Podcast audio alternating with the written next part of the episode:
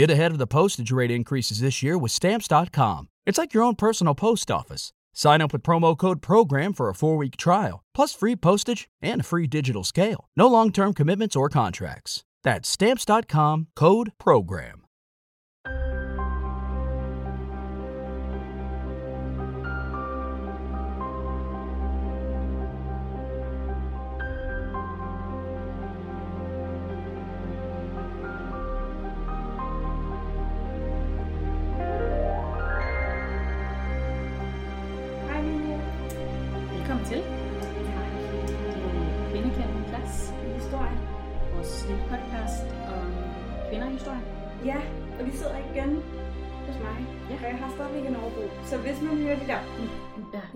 Så er det altså herren, der kommer. Ja.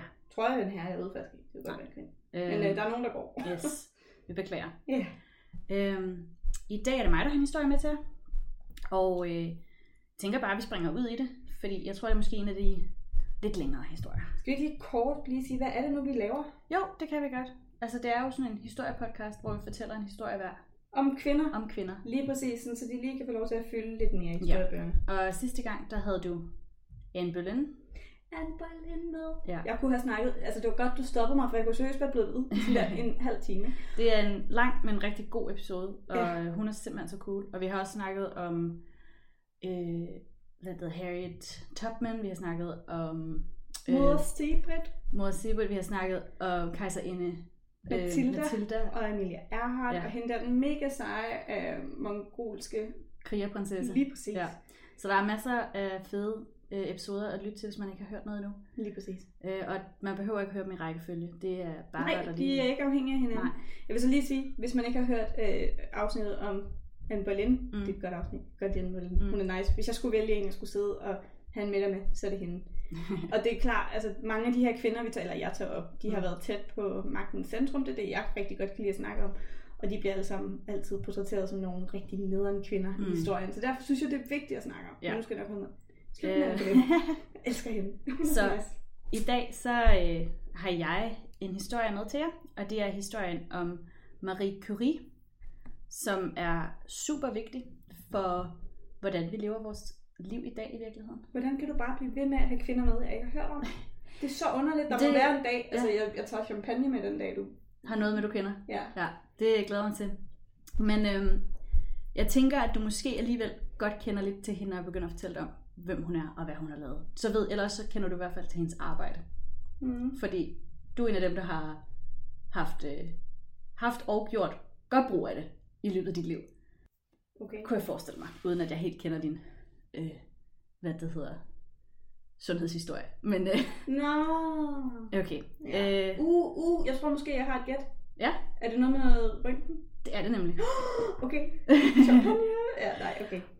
Maria Skłodowska.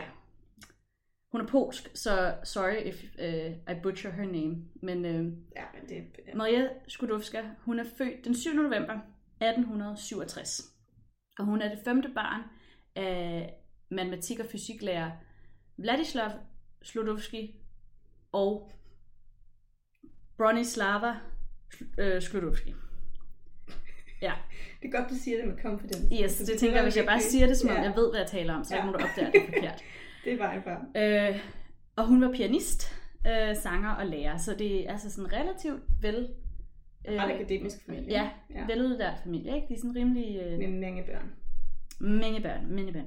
Og familien her er bosat i det, på det tidspunkt, russisk styret Polen, og de er egentlig, altså som sagt, de er jo veluddannede, så de har det egentlig okay. Hvilke årsag var du sagde, det var sådan? 1867, der blev hun født. Ja, okay. Så de sidder egentlig okay i det, men de er også aktive i Polens kamp for uafhængighed. Og det betyder, at Marias far, han mister sin stilling som gymnasielærer. Ja. Fordi det synes det russiske styre synes jo ikke, det er så fedt, at folk kæmper imod. Så han mister sin plads som gymnasielærer, og det gør jo, at deres økonomiske situation bliver lidt kritisk. Så de begynder at tage sådan logerende ind i deres hjem. Mm. Det er måske grunden til, at de også får tuberkulose ind, som tager livet af både Marias ældre søster, Sofia, og hendes mor. Nej. Det er tough. Ja. Tough life. Sådan er det jo en gang imellem. Nej. Ikke at, altså det skal ikke stoppe den her familie i ligesom at persevere og ligesom altså fortsætte. Nej. De skal nok klare sig. Vladislav, han underviser sine børn i matematik og fysik derhjemme, for han er jo ligesom fysik- og matematiklærer, så der er ikke nogen grund til, at han ikke skal gøre det. Så han underviser alle sine børn i det her. Nej. Og det er med til at starte Marias interesse inden for science. Og altså naturfag og sådan noget. Ja. Og hun færdiggør sin skolegang i 1883, og det gør hun med topkarakterer. Hun er faktisk rigtig, rigtig klog. Hun er virkelig smart. Virkelig kvik. Smart. Ja. Det betyder altså ikke det samme på engelsk, som det gør på dansk. Jamen, hun er også smart. Hun er lidt smart. Ja.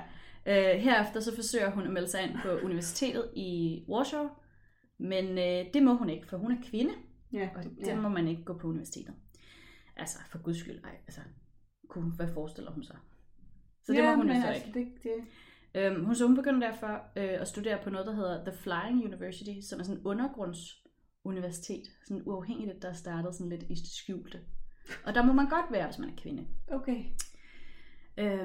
Men de har måske ikke været mega fan af sådan den russiske regering, eller hvad? Jeg tror ikke, den russiske regering har været mega fan af det her Flying University. Jamen, jeg tror ikke, at de har været der, fordi de nok ikke har været fan. Ja, det har også været lidt sådan en protest-ting, ikke? Det tænker jeg også. Ja. Samtidig med, at det her, hun går på The Flying University, så arbejder hun som privatlærerinde, og der får hun blandt andet job hos familien Żorawski. Jeg glæder mig til, hun forlader Polen, så bliver det altså lidt at snakke om de her mennesker, hun møder. Hvor hun og sønnen Kashmir, de forelsker sig i hinanden. Og jeg tænker det, jeg ved ikke om det er sådan et lærer-elevforhold, de får, som hun underviser i hvert fald børnene i den her familie. Ja. Og hun bliver så forelsket i den ene søn, der hedder Kashmir. Og han bliver vildt forelsket i hende også. Og han vil egentlig gerne gifte sig med hende, men Maria, hun er ikke et godt nok parti, ifølge hans forældre, så han får simpelthen ikke lov. Men de har vist sådan, fint nok, at du har lidt noget for din lærer. Ja, altså de vidste godt, at de var forelsket i hinanden, og de har ligesom proklameret, at de ville gerne være sammen. Altså ved vi, hvor gamle de er i forhold til hinanden? Nej, jeg tror, de er, sådan som jeg kan forstå det, så er de i jævnaldrende. Nå, okay. Ja. Så hun har ligesom bare været sådan hjælpelærer. Ja. Yeah. Altså hjælpet med lektier og sådan nogle ting. Yeah. Ja. Og Kashmir, han har ikke tænkt sig at ikke at adlyde sine forældre, eller man skal sige, så der er bare ikke noget at gøre. De kan altså ikke blive gift. Marias søster, Bronja, hun flytter til Paris for at studere medicin med sin mand. Okay. Fordi i Paris, der må kvinder godt gå på universitetet. Okay, gå Paris. Yes. Og hun inviterer i 1890 Maria til at komme til Paris og bo sammen med dem, så hun kan fortsætte med sine studier der. Mm. Og jeg tror, Maria er sådan lidt, det er godt nok lidt, det er nogle år efter, hun har arbejdet hos den her familie, hvor hun forelskede sig i Kashmir, men jeg tror, hun er sådan lidt, måske også være meget rart lidt at komme væk fra ham lidt, fordi det her er jo sådan. Men kan hun fransk? Det tror jeg er ret normalt på det tidspunkt, man kan lidt mere end et sprog. Ja, men kan hun fransk? Ellers så kommer hun i hvert fald til at kunne det på et tidspunkt. Ja, fordi jeg tænker, altså lige præcis Frankrig, de er jo stadigvæk sådan, jeg tror altid, de har været sådan der, hvis du skal uddanne dig her, så skal du tale fransk. Men jeg tror, det er sådan et af de sprog, du har lært. Altså hvis du har lært et andet sprog i skolen, så har det været fransk og tysk. Ja. Fordi de stadigvæk har været, altså sådan, de har været videnscentrummer i hver. Altså i tysk er mening, fordi det er Polens nabo, ikke? Jo. Men fransk, det er altså lidt langt, ikke? Nej, de er også der på hinanden. Altså de har ikke, altså, de deler ikke, hvad det hedder. De deler ikke landegrænser. Nej. Men i hvert fald, det er der, hun tager hen. Okay. Først så afslår hun faktisk, fordi hun har ikke råd til at gå i skole. Så hun sparer lige lidt op først inden. Okay. Så 1,5 år efter, der flytter hun til Paris for at studere. Okay. Ja. Og der skifter hun også navn til det lidt mere fransk klingende Marie, i stedet for Maria. Ja, okay. Der er et eller andet med, at folk bare ændrer navn, når de kommer nye steder hen, så er sådan, nu hedder det her. Det er bare fordi, det er lettere, tror jeg. Ja.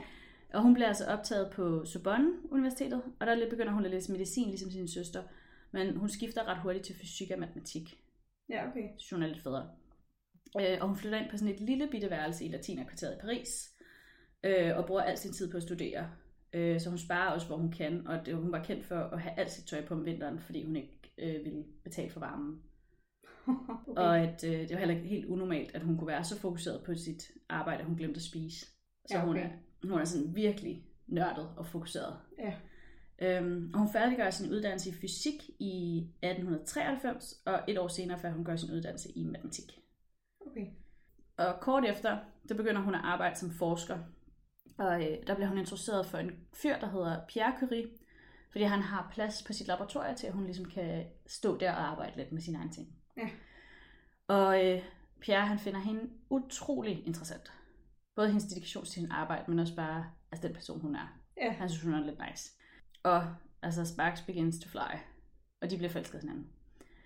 Marie, hun havde dog altid planer om, hun egentlig ville tilbage til Polen efter sin uddannelse og arbejde der, fordi hun elsker simpelthen Polen. Altså Polen er hendes et og alt. Ja.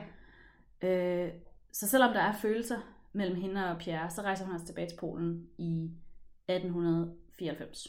Jamen det er vildt, ikke? Altså hvordan, what, why? Ja. Altså sådan, hvad er der i Polen, som ikke er i Frankrig? Ja, det kan man også. Det spørger Pierre hende også om. Han siger, du skal blive her, der er dine chancer meget større. Men det er det jo hun elsker simpelthen bare Polen. Det er hendes moderland, det er hendes... Ja. Og hun søger ind på en position på Krakow Universitetet, men hun bliver igen afvist, fordi hun er kvinde. Ja, det er jo det. Det er jo ikke ændret sig for helvede. Og kommet videre i Polen.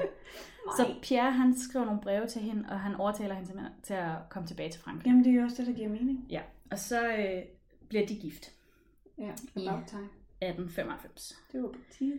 Yes, og de har et lykkeligt ægteskab. Yeah. For en gang skyld i min historie. Ja, yeah. Men selvfølgelig har de da også det, de brænder for det samme. Præcis. Og de får 2 døtre, Irene og Eve. Og det er lykkeligt, men det ender også ret en dag, fordi hvem dør? Pierre Curie, han dør i 1906. Ja. I en ret tragisk trafikulykke, hvor han hans kranie bliver simpelthen knust under en hestevogn. Hvad? Han bliver kørt ned af en hestevogn. Nej. Så det er sådan helt tragisk. Og, altså, ja.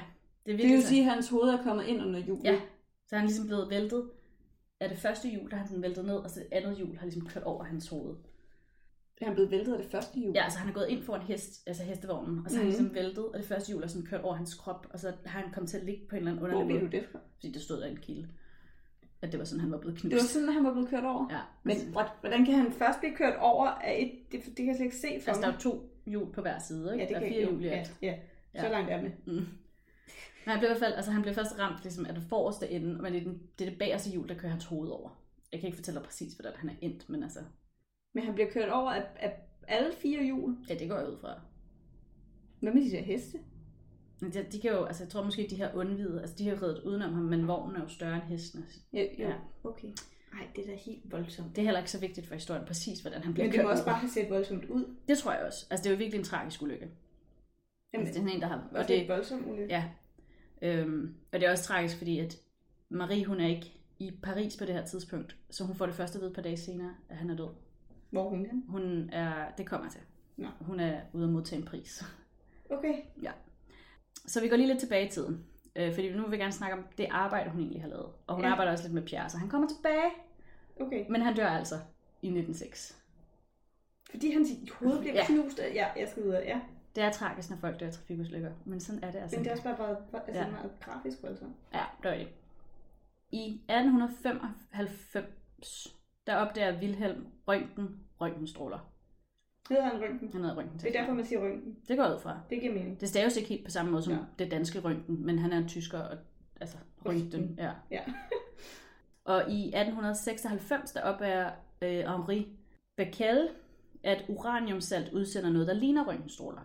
Og det er interessant, fordi de her 2 opdagelser, det inspirerer Marie Curies Ph.D.-afhandling om uraniumstråling.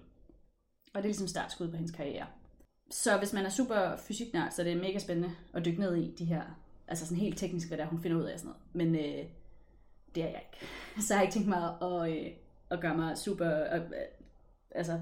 Men har du sådan en idé om, hvad det er? Jeg har en idé om, hvad det er, men jeg har ikke tænkt mig sådan at gøre mig til ekspert på det her, fordi det er jeg ikke. Så det er meget overordnet, hvordan jeg fortæller det. Men hvis man er super interesseret i det, så er der, altså, så kan man bare dykke videre ned i den her fysik. Ja, feel free. Det bliver også med mig. Præcis. Men Marie, hun undersøger så uranium, og hun konkluderer, at den her stråling, den må komme fra atomerne selv. Og så kigger hun derefter på et blandingsstof, som hedder byblende. Det havde jeg aldrig hørt om før, og jeg måtte også slå det op, og så var jeg sådan, det er ikke et rigtigt ord, men det hedder det altså. Yeah. Og det er blandt andet en uranium-åre og sådan nogle andre ting, der ligesom er i det her. Jeg ved ikke helt, hvor det kommer fra. Heller. Okay. Og her, der konkluderer hun, at der må være et eller flere andre stoffer, som også udsender radioaktive stråler, fordi strålingen i det der byblende er højere, end den er i ren uranium. Ja. Yeah. Altså faktisk har den 4 gange så høj radioaktivitet, som uraniumsalt, som er den mest sådan rene uranium, du ligesom kunne få på det tidspunkt. Okay. Ja. Maria og Pierre, Pierre dropper simpelthen sit eget projekt. Fordi han bare er så hooked på den der rene uranium. Fordi han synes, at Maries projekt er så spændende. Så han dropper sit eget projekt, og så hjælper han hende med at lave hendes projekt. Men ved du, hvorfor det er spændende? Altså, det kan godt være, at det er overhovedet ikke fysisk. Altså på det her tidspunkt, men... ja. Blandt andet hendes idé om, at strålinger kommer fra atomer. Det er med til at bevise, at atomer er en størrelse, en fysisk størrelse. Før har man ikke rigtig tænkt, altså det var ikke en størrelse, man arbejdede i, atomer. Okay. Men det er ligesom noget, hun sådan... for etableret. Ikke hende, der etablerede det, men hun... altså det er en af de... hendes teorier med til ligesom at skabe den her sådan... diskussion om, hvad atomer er. Så på et tidspunkt finder man ud af, hvad de er. Men det er ikke hende selv, der gør det. Okay. Men hun er ligesom med til at starte skud på en hel masse ting. Okay. Og så var der de her... det her stråling er så nyt, at der er jo ikke nogen, der ved noget om det. Og derfor synes Pierre jo også, det er helt sindssygt spændende, fordi... altså, det er jo noget helt andet end... altså hvad man har set før. Men det er fedt nok, at han er bare sådan der, jeg går bare overlænge på dit projekt. Så han dropper simpelthen sit eget projekt. Han lavede noget med magnetismestråler. Også super spændende. Men han dropper simpelthen det her. Og de jagter simpelthen de her andre radioaktive stoffer. Og det her arbejde, det foregår alle sammen på sådan en lille, nærmest et skur, der er blevet lavet om til et laboratorium. Altså der er ikke rigtig nogen ventilation, og der er ikke rigtig noget, der er ikke noget ordentligt lys, og der er ikke nogen arbejdsforhold, fordi det har de ikke penge til. Og det er ligesom out of pocket, de betaler det her. Ja. Så det er ikke sådan de allerfedeste sikkerhedsforanstaltninger, de har. Nej. I juli 1898, der udgiver Marie og Pierre en videnskabelig artikel, hvor de præsenterer det nye grundstof polonium, som de har fundet. Og de har de opkaldt efter Polen, fordi at det er Maries kære hjemland, og derfor hedder det polonium. Perfekt. Ja. Og i december samme år, der offentliggør de endnu et fund. Og det er grundstoffet radium. Og det kommer fra det latinske ord radio, som betyder stråle, fordi radium også udstråler. Altså sender stråler ud, det er også radioaktivt. Ja. Ja, så det er derfor, det hedder radium. Det var bare... og radioaktivt. Ja. Spændende. Stråleaktivt. Det er også, så vidt jeg kunne forstå, Marie, der har opfundet udtrykket radioaktiv. Okay. Ja. Altså det er hende, der ligesom begynder at bruge det udtryk. Og så er det det, der bliver gængst udtryk for det. Ja. Det begynder at blive sejere og sejere. Hun er 1000 kilo af det her byblende, som er det her blandingsprodukt. Ja. Der udvinder parret i 1902 100 milligram radiumklorid, altså radiumsalt. Og det er sådan den mest rene form af radium, de kan udvinde på det her tidspunkt. Okay. Så ud af 1000 kilo, der får de 100 milligram. Ja. Det er ikke ret meget. Nej. Men... i stedet for at patentere den her udvindingsmetode, for det var jo rigtig mange, det var meget sådan, det var gængst at gøre det på det tidspunkt, hvis du opfinder noget nyt, så patenterer du det, så det er kun dig, der kan bruge det, ellers skal folk betale for det. Ja. Så vælger de at dele den her viden med resten af den videnskabelige verden, uden at de skal have en eneste krone for det. De vil bare gerne dele det her med resten af videnskabsverdenen. Ja, okay. Fordi de bare brænder så meget. De brænder sindssygt meget for det. Og så har de bare sådan, jamen det skal alle der vide, fordi så kan der jo være nogen, der finder noget andet fedt også. Ja. Og grunden til, at de ikke har kunne finde radium, eller isolere polonium, og de arbejder med her radium i stedet for. De har fundet polonium, men de har ikke kunne isolere det, så de kun har polonium. Det er lidt, man kunne finde det sammen med noget andet. Og grunden til, at de ikke har kunnet det, det er, at halveringstiden på polonium, det er 138 dage. Så det er simpelthen, det går for hurtigt, det forsvinder for hurtigt, til de kan da isolere det. Jeg synes bare, det er fordi, det tager for lang tid. Nej, okay. Jeg kan så fortælle dig, at... jeg er så væk, jo. Halveringstiden på radium, det er sådan noget 1600 år. Nå, okay. Ja, okay. Så det går ret stærkt, og det betyder, at de har ikke nogen, altså de metoder, de har på at udvinde det, de er ikke hurtige nok til at udvinde polonium. Det har man så gjort senere hen i historien, har man kunne isolere polonium. Ja. Men det er derfor... polonium til? Det er et godt spørgsmål. Det er jo radioaktivt. Jeg tror faktisk ikke, man... altså fordi det er primært uranium, du bruger til sådan atomkraftværker og sådan noget. Ja. Så det er faktisk ikke, hvad man bruger polonium til. Okay, det er jeg er ikke sikker på, at man bruger det til sådan super meget. Igen, fordi det er ret svært at udvinde, fordi det eksisterer kun i så kort tid. Så, men hvorfor har man så brugt energi på at gøre det? Det er fordi, du skulle jo finde. Det tror jeg er sådan en videnskabsting, det der med at opdage, hvad der er. Ja, okay. Og så kan man sige, at hvis ikke de kunne isolere det, så er det svært at bevise, at det er der. Ja. Og det ikke er noget andet. Ja. Okay. Men man har ligesom accepteret, at polonium var et grundstof, og at Marie, hun fandt det, selvom hun ikke kunne isolere det. Men det er derfor, at de putter alt deres krudt ind på radium i stedet for. Og at polonium ligesom ryger lidt ud i glemmebogen i den her historie.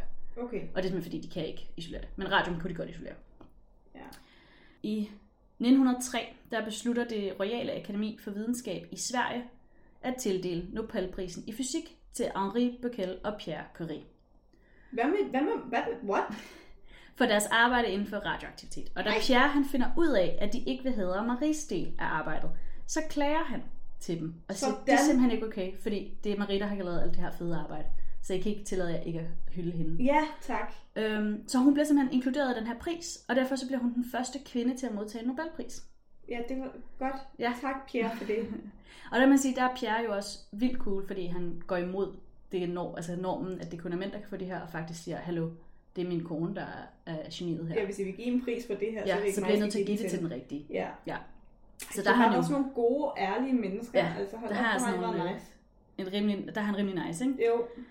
Og de tager faktisk ikke, altså man skal egentlig tage op til Sverige og tale for at få den her pris og de her penge og sådan. Det gør de ikke lige der i 1903, det gik ikke i overskud. Så det, der går lige nogle år. Så de magter ikke lige at få penge for det, de har lavet? Det er også fordi, der er ikke nogen af dem, der er sådan super glade for at tale foran andre mennesker. Nå. Og Maria er også sådan lidt sløj og har, altså, de har det ikke sådan, det er ikke lige ideelt. Så de tager det op et par år senere. Okay. Hvad sker der så med den der Nobelpris? Den så bare sådan der. Den har de jo stadig fået, men de har bare ikke, altså de skal bare, altså de har ikke modtaget diplomet eller hvad man skal sige. Der skal de op og holde den her, det her foredrag først. Nå. Ja. Og så jeg det er ligesom i år, hvor man er sådan der, og årets pris går til. Jeg tror faktisk stadigvæk i dag, at de skal op og tale for at. Altså, jo, men jeg tror ikke du får prisen, hvis du siger nej tak til det. Jeg tror ikke sådan der, og så kommer du bare ikke. Nej, altså, ja det ved jeg ikke. Det har jeg ikke undersøgt. Altså nu har jeg heller ikke lige sådan en masse Nobelpriser tilbud. Sådan lined up. Så jeg ved det heller ikke helt. Men jeg mener også, at det faktisk er fordi Maria er oppe at tale til, altså om det, altså til Nobelkomiteen i 1906. At i 1906, at hun ikke ved, at han er død før et par dage senere. Men hvorfor er Pierre ikke med så? Fordi de ved ikke begge to at dukke op. Det er fordi han har travlt. Det er for trist. Ja. Efter at de vinder den her Nobelpris, der får Pierre en stilling som professor i fysik ved Sorbonne. Så han er faktisk travlt på det her tidspunkt. Han arbejder som professor, derfor han ikke kan tage sted. Og efter hans død i 1906, der overtager Marie hans stilling som professor i fysik ved Sorbonne. Men er hun ikke mega ked af det? Og det betyder, at hun er den første kvinde ansat på Sorbonne som professor. Og ved sin første forelæsning, der forventer alle faktisk, at hun vil bryde sammen. For altså, hun skal ligesom overtage det her. Og så tænker hun ikke mega ked af det. At hun vil bryde sammen, og at hun ligesom ikke kan klare det. Men hun overrasker alle ved at starte timen præcis der, hvor Pierre han sluttede den foregående forelæsning. Og så fortsætter hun bare. Så hvis hun, altså jeg tror hun er fuldstændig ødelagt over, at han er død. Men hun kaster ligesom sit fokus ind i sit arbejde, og så fortsætter hun bare der, hvor hun slap. Og så tror jeg egentlig, hun arbejder lidt hårdere for os. Og, altså fordi det også det var det, han kæmpede for, ikke? Altså det var også det, han brændte for. Så det er jo sådan, så bliver jeg bare nødt til at fortsætte med at arbejde, for det er det, han ville have, at jeg skulle gøre. Yeah. Jeg tror, det er lidt sådan, hun har det. Yeah. Så hun begynder altså at undervise på Sorbonne. Og samtidig så laver hun så sit egen forskning i siden af. Det fortsætter hun med, ikke? Så i 1910, der isolerer hun grundstoffet radium fuldstændig. Ikke kun radiumsalt, som hun havde gjort tidligere, men nu får hun faktisk isoleret radium. Yeah. Og det foregår ved hjælp af en elektrolyse. Og efter hun har lykkedes med at udgive alt det her ind, efter hun lykkes med det, så udgiver hun alt det her en bog igen, sådan at alle kan få brug, altså finde ud af, hvordan man isolerer radium fuldstændig. Ja. Hun definerer også den internationale standard for radioaktivitet, som hun opkalder efter hende selv og Pierre, og det er det, vi kender som Curie-standarden, og det er en måleenhed, man bruger inden for radioaktivitet. Okay. Så, og den bruger man stadig i dag. Curie-måleenheden. Ja. Altså jeg bruger den ikke personligt særlig meget, men i fysik bruger man stadig den enhed i dag. Men det er altså hende og Pierre, der ligger navn til, når det er hende, der coiner det udtryk Curie og beslutter, hvad standarden er. Ja.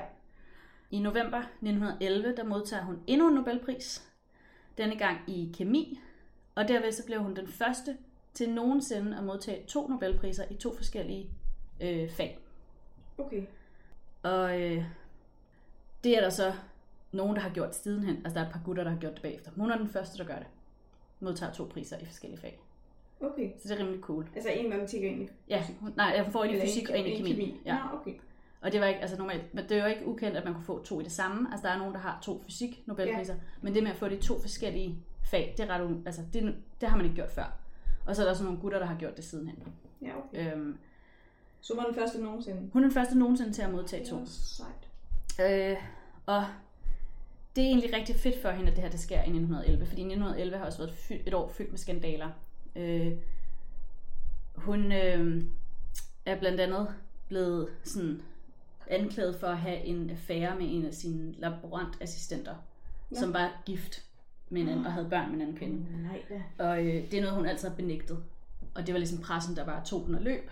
Og hans kone, som også var ude i pressen og sige, at det var altså sådan og sådan og sådan. Men hun har altid været sådan, det har jeg ikke gjort. Altså, ja, hvad er det for noget? Så hun har haft nogle skandaler på det år, men det er rigtig fedt, at det så ligesom slutter af med, at hun modtager den her Nobelpris. Ja, det er lidt en sejr på det her. Sådan lidt, så vent, hun har fået 2 Nobelpriser nu? Ja, nu har hun fået den i 1903. Nej, den i kemi, eller fysik, ja, den for, ja, okay. I 1903 sammen med sin mand og Henri Becquerel, og så den her i 1911, som hun får alene. Ja. Yes. Og efter at hun vinder den her Nobelpris, eller jeg ved ikke, om man vinder en Nobelpris, modtager en Nobelpris, får den for anden gang, så kan den franske regering ligesom godt se, at okay, måske ved hun faktisk godt, hvad hun laver. Ja. Så hun får faktisk endelig nogle midler fra den franske regering til at starte Radioinstituttet, som står færdig i 1914. Radioinstituttet står stadigvæk i dag, og er stadigvæk et af de førende institutter inden for radioaktivitet. Okay, og det står stadigvæk i... Ja, det er en del af Sorbonne Universitetet, tror jeg. Ja. Det hedder så bare i dag Curie-instituttet. Nej, men det kan... var et helt institut. Ja. Og det ligger faktisk på... Eller den gade, det ligger på, bliver Rue Pierre Curie. Så gaden, som Radioinstituttet ligger på, bliver så også omdøbt til Pierre Curies gade. Hans gade? Ja, fordi han har også været vigtig for det her. Skal hun ikke også have en gade? Og nu har hun fået et institut, ikke? Ja, okay. Men er det så ikke også hans institut, hvis det ikke bare hedder Curie? Jo, det kan man godt sige. Men der, altså, de bliver tit hædret som par, og hun er også, altså, hun selv hædrer også tit ham. Ja. Altså det er meget sådan, de er meget par omkring det her ting. Ja. Så altså, der er mange ting, hvor hun giver lige så meget ære til ham, som hun giver til sig selv, og omvendt. Ligesom han ligesom også siger, hey, Marie var lige så meget med til den her Nobelpris som mig, ikke? Jo. Så på den måde de er et ret godt makkerpar. Ja. Og hvis man så har fulgt lidt med i årstallene, altså nu var Radioinstituttet fjernet i 1914, så ved man måske også, at Første Verdenskrig skal til at bryde ud. Ja. Og det er ikke fordi, at Marie hun sidder på den lade side gennem krigen. Ja. Fordi hun kan ligesom godt se på det hele, at der er en del sårede soldater, og deres bedste chance for at overleve, det er, hvis de kan blive opereret ude i felten med det samme. Men det er selvfølgelig lidt lettere at operere nogen, hvis man ved, hvor man skal lede efter de der forbandede kugler henne. Ja. Og patroner og sådan noget, som de er blevet skudt med. Så hun begynder lige at researche lidt på kroppen, lidt på radiologi og lidt på biler. Og så bygger hun et mobilt røntgenscanner-system. Så det er sådan nogle, kassevogne, hvor der er en røntgenscanner indeni. Så hun har en mobil røntgenscanner. Okay. Ja, det bygger hun lige et par stykker af. Og så bliver hun leder af Røde Kors radiologideling. Og så underviser hun senere i krigen en masse kvinder til at bruge de her røntgenskannere. Hun opfinder også nogle små hule nåle med en radioaktiv gas i, som kommer fra radium. Og det hedder, i dag kalder vi det radon, den her gasform. Mm. Det kunne nemlig sterilisere væv, og så det ville de sådan, ligesom skyde ind i de her soldater for at sterilisere det væv, der var skadet. Så de kunne operere på dem, uden at ligesom... Når de fik infektioner. Ja, præcis. For lige at prøve at afvirke, at de fik infektioner og sådan noget. Og det her radium, som hun laver gassen af, det får hun simpelthen fra sit eget lille stash, som hun har samlet i løbet af sin karriere. Og der var en kilde, jeg læste, der påstår, at hun at der er op mod 1 million soldater, der bliver behandlet på grund af hendes indsats. Vent lige, hvor mange? 1 million soldater, der bliver behandlet. 1 million, der bliver behandlet? Behandlet på grund af hendes indsats. Det er også mange mennesker. Ja, det er rigtig mange mennesker, hun potentielt har reddet fra. Altså sit eget væg, fra en rimelig pinfuld død, ikke? Jo. Så man kan godt, der er mange, der siger, at man ikke godt kunne argumentere for, at hun fortjener en Nobelpris mere for det arbejde, hun udfører under krigen. Men hun får faktisk aldrig noget anerkendelse for det arbejde. Nå. Så. Nej. Hvorfor ikke? Det gør hun bare ikke. Altså hun får aldrig, hverken fra den franske stat, eller... hun får aldrig anerkendelse for det arbejde, hun gør under 1. verdenskrig. Nå. Med de her røntgenscannere og sådan nogle ting, som er... skelsættende for at redde de her mennesker, der er blevet skudt og ligger ude på de her... Men vi ved jo heller ikke, hvor mange hun har reddet. Altså, det kan jo godt være, at hun har været med til at behandle 1 million, ja. Og det er så 30 dog. Jo. Altså, sådan, vi ved jo ikke. Men det er stadigvæk skelsættende det her med, at man kan have et mobilt røntgensystem.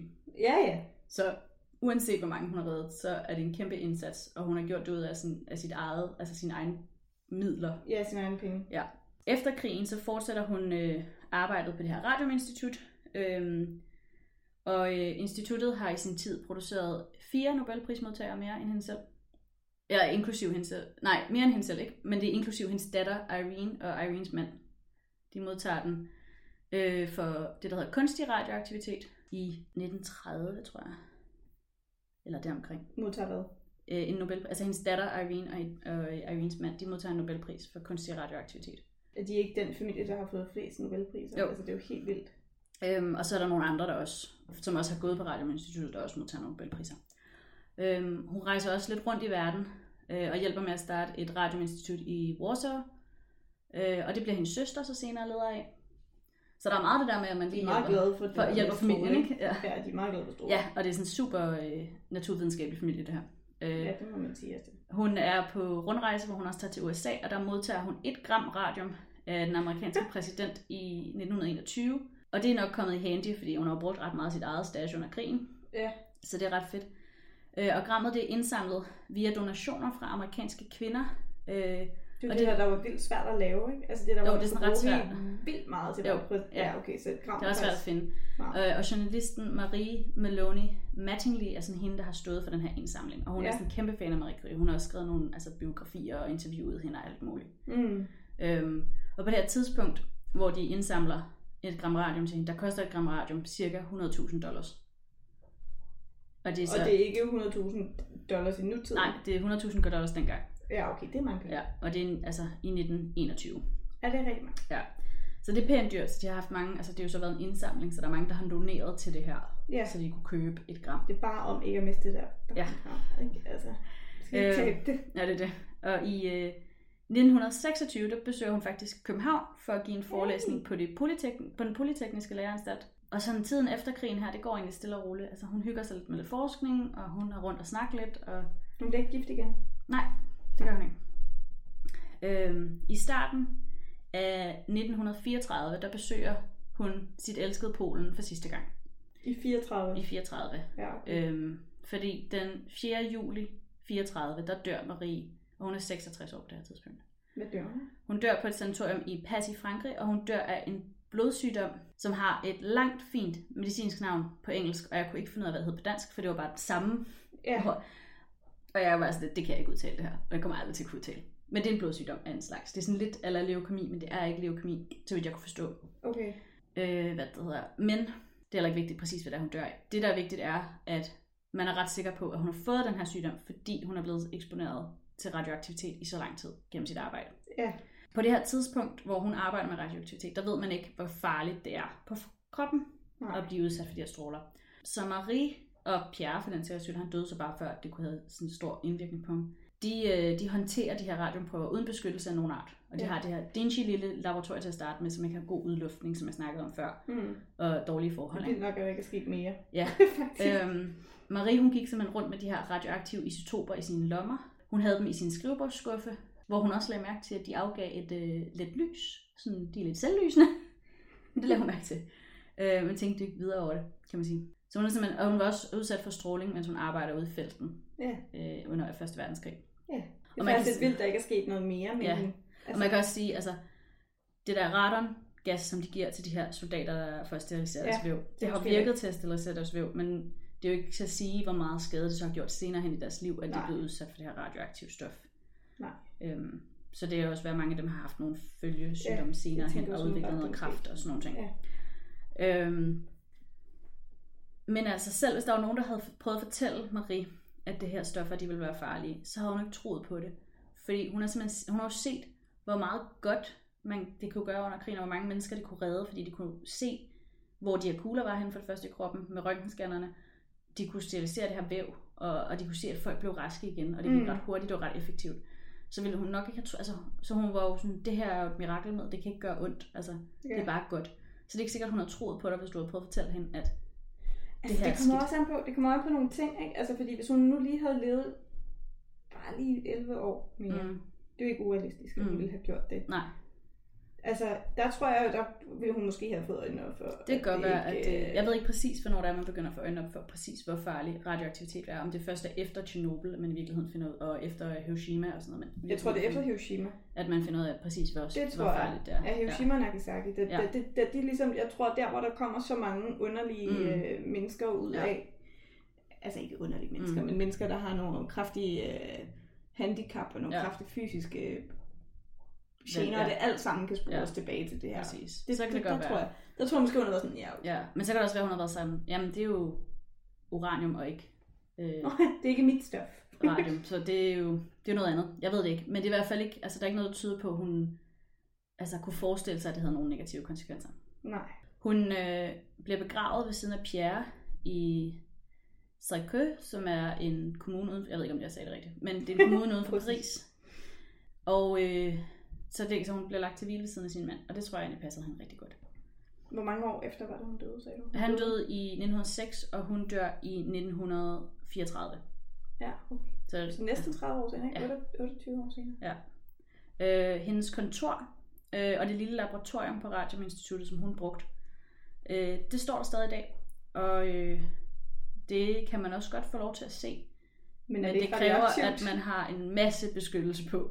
For det er nemlig stadigvæk radioaktivt, og specielt hendes dørhåndtaget på hendes kontor der, og så hendes kontorstol. Der er lige sådan, på kontorstolen, der er lige sådan 2 fingre, der er radioaktivt, der hvor hun lige har taget fat i den og trukket stolen ud, og så på dørhåndtaget. Der er også hendes noter fra 1890, de er så radioaktive, at de faktisk er farlige at kigge på. Så der skal man virkelig, altså der skulle være pakket fuldstændig ind i sådan noget beskyttelsesudstyr. Ej, hvor er det vildt. Og de bliver opbevaret i blybokse. Ej, hvor er det vildt. Og det samme gælder hendes kogebøger. De er også radioaktive. Fordi hun har rørt så meget ved? Fordi hun var så radioaktiv hende selv, fordi hun havde bare håndteret det i hånden. Ej, hvor er det vildt. Ja. Og hun var sindssygt farlig. Som jeg nævnte lidt tidligere, så halveringstiden på radium, det er 1602 år. Så der går lang tid, før vi kan finde ud af, hvad hendes hemmelige opskrift på lasagne er. Ja. Det er ikke sådan lige forløbigt. Ej, hvor er det vildt. At man kan kigge på hendes kogebøger. Men er hun så ikke også, altså hendes lig ikke også mega radioaktiv? Jo, de er også, både hende og Pierre er begravet i blykasser. Jamen, det blev de jo vel ikke, da de blev begravet. Det tror jeg faktisk. Har man så taget dem op og været sådan... Jamen, det har man, fordi de er blevet flyttet. I 1995, der blev både Pierre og Maries asker, deres asker er pakket ind i bly. De blev flyttet til Panthéon i Paris, som er det sidste hvilested for Frankrigs berømtheder.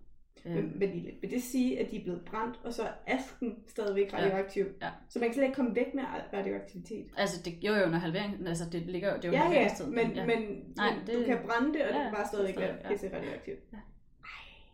Men det er også det der med, altså...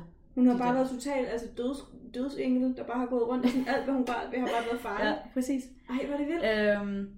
Så de bliver altså flyttet til her Panthéon i Paris, og det betyder, at Marie hun bliver den første kvinde til at få den ære af at ligge til hvile på Panthéon i Paris, ud fra hvad hun selv har opnået, og ikke ud fra hvad hendes mand har opnået. Ja, okay. Så der ligger nogle dronninger og sådan noget derinde, men hun er simpelthen den første kvinde, der er kommet ind på af egen grund, eller hvad man skal sige. Ja. Egen merit, ikke? Det tror jeg, hun har været så ligeglad med. Det tror jeg også. Hun er også først blevet flyttet derhen, altså mange år efter hun er død. Ja, men jeg tror også, hun har været sådan lidt, det tror jeg ikke. Men det er sådan, jeg tror, det er Frankrigs måde ligesom at ære hende den sidste gang, ikke? Jo. Fordi de ærede hende måske også... ikke helt lige så meget, som hun burde, mens hun var i live. Det er også pænt af dem. Hendes arbejde med radioaktivitet, det har lagt en solid grundsten for kernefysikken, som vi kender den i dag. Det er ikke sikkert, at hvis vi ikke havde haft hendes arbejde med radioaktivitet, at vi havde haft kernekraftværker og atombomberne. Altså, de var nok kommet frem, men det er ikke sikkert, at de var kommet frem på det tidspunkt, hvis ikke hun havde fundet de her ting. Nej. Og Curie-familien, de fortsætter med at være inden for fysikken og kemiens verden indtil i dag også. De har skabt 3 Nobelprismodtagere, den familie. Ja. Så de er en af de familier med flest Nobelprismodtagere. Og det er også sådan, at selv i dag, så bliver de noget inden for fysikken eller kemien eller matematikkens verden, når de uddanner sig. Så det er sådan en brainy family. Ja, vildt nok. Ja. Så det er faktisk historien om Marie Curie og hendes arbejde med radioaktivitet. Og jeg synes, hun var sjov at tage med, fordi at hun var en kvindelig forsker, som ikke er sådan noget, man hører sindssygt meget om. Heller ikke i dag, faktisk. Der har heller ikke været plads til dem. Nej, det kan man også sige. Men selv i dag er der jo faktisk ikke så mange kvindelige forskere, i forhold til hvor mange mænd, der er. Men det var faktisk overhovedet ikke det, jeg troede, jeg havde hørt om. Nej. Jeg havde hørt om, det er fordi jeg sad og læste min fysikbog, dengang jeg skulle det i skolen.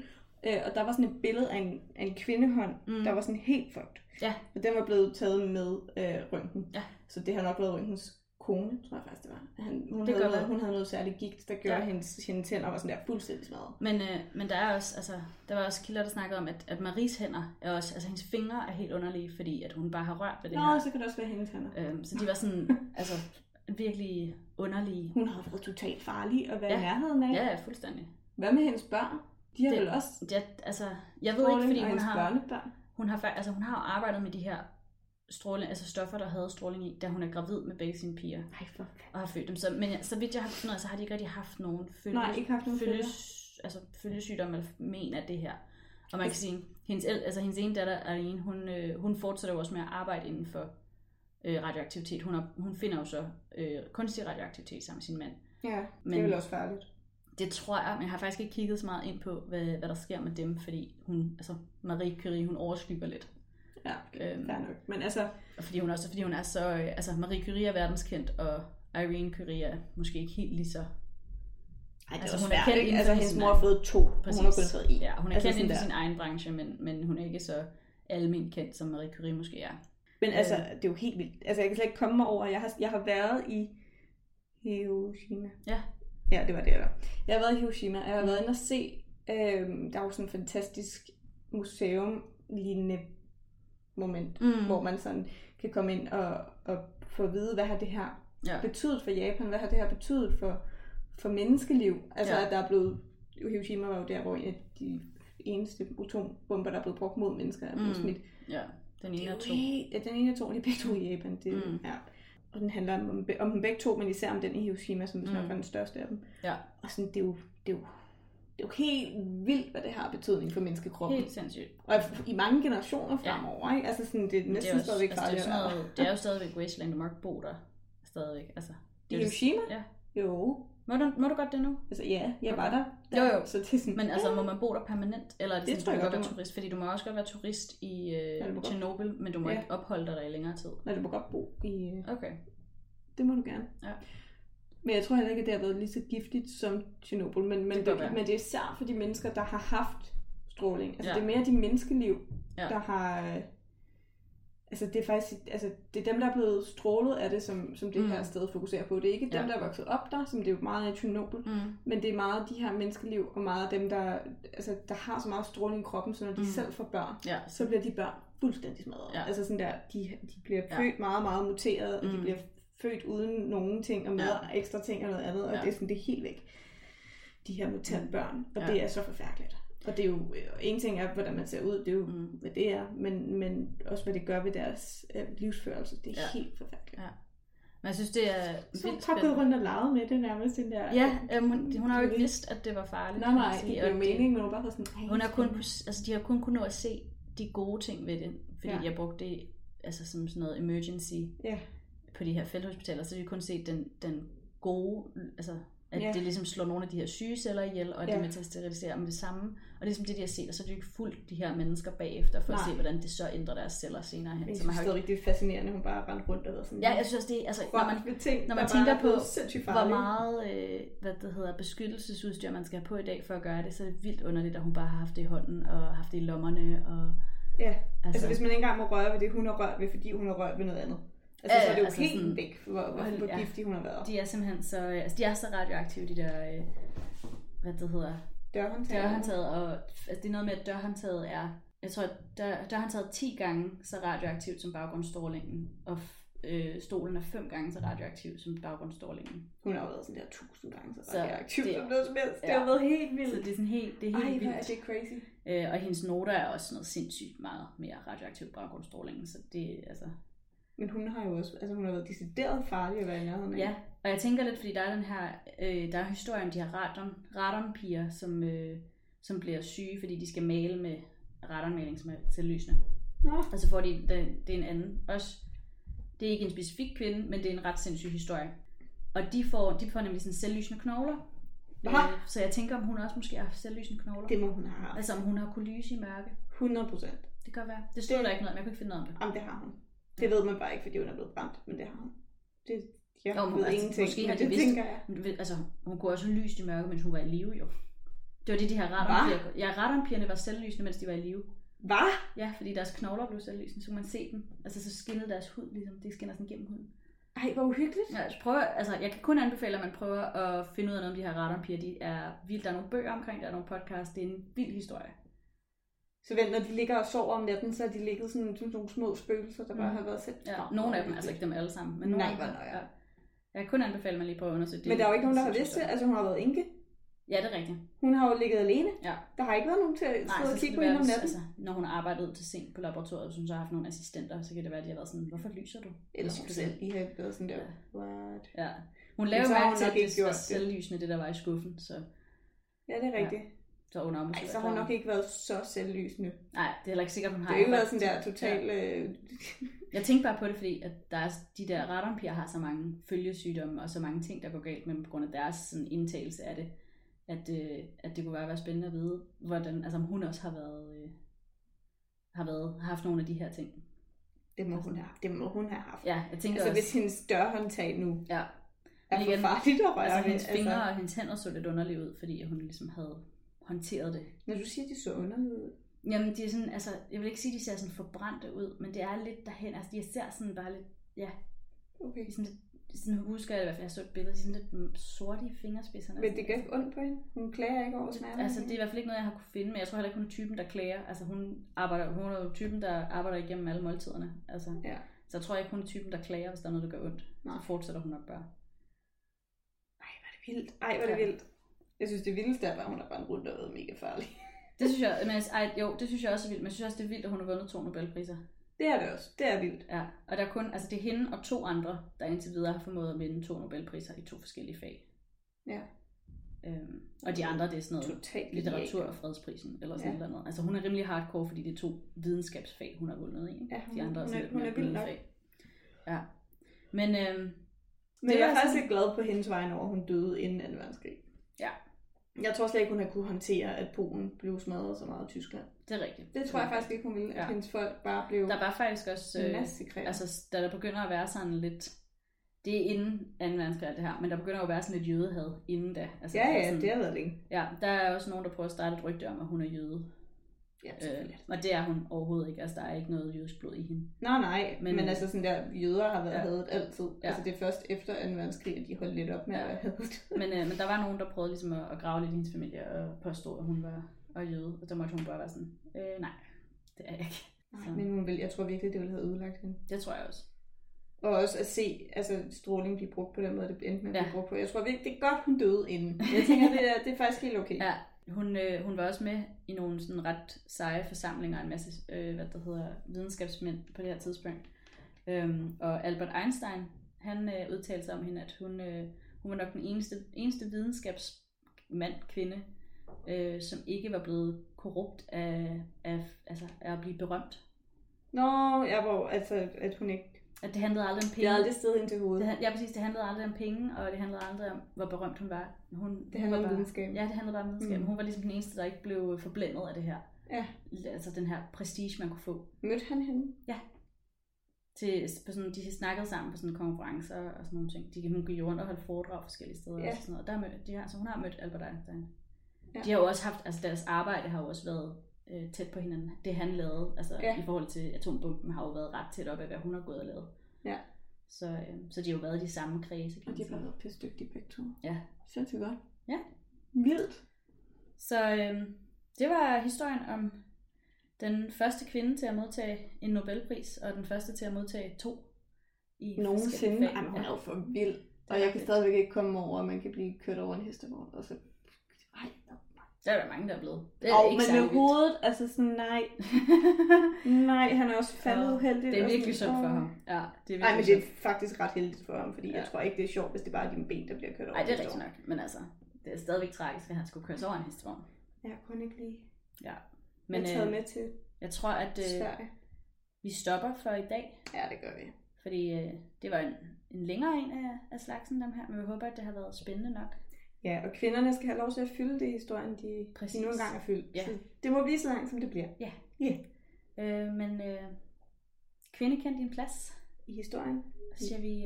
men også i dag, faktisk. Ja, også i dag. Men, bare kendte din plads. Kendte din plads. Ja. Og så siger vi tak for i dag. Ja, og på genhør. Ja, vi ses.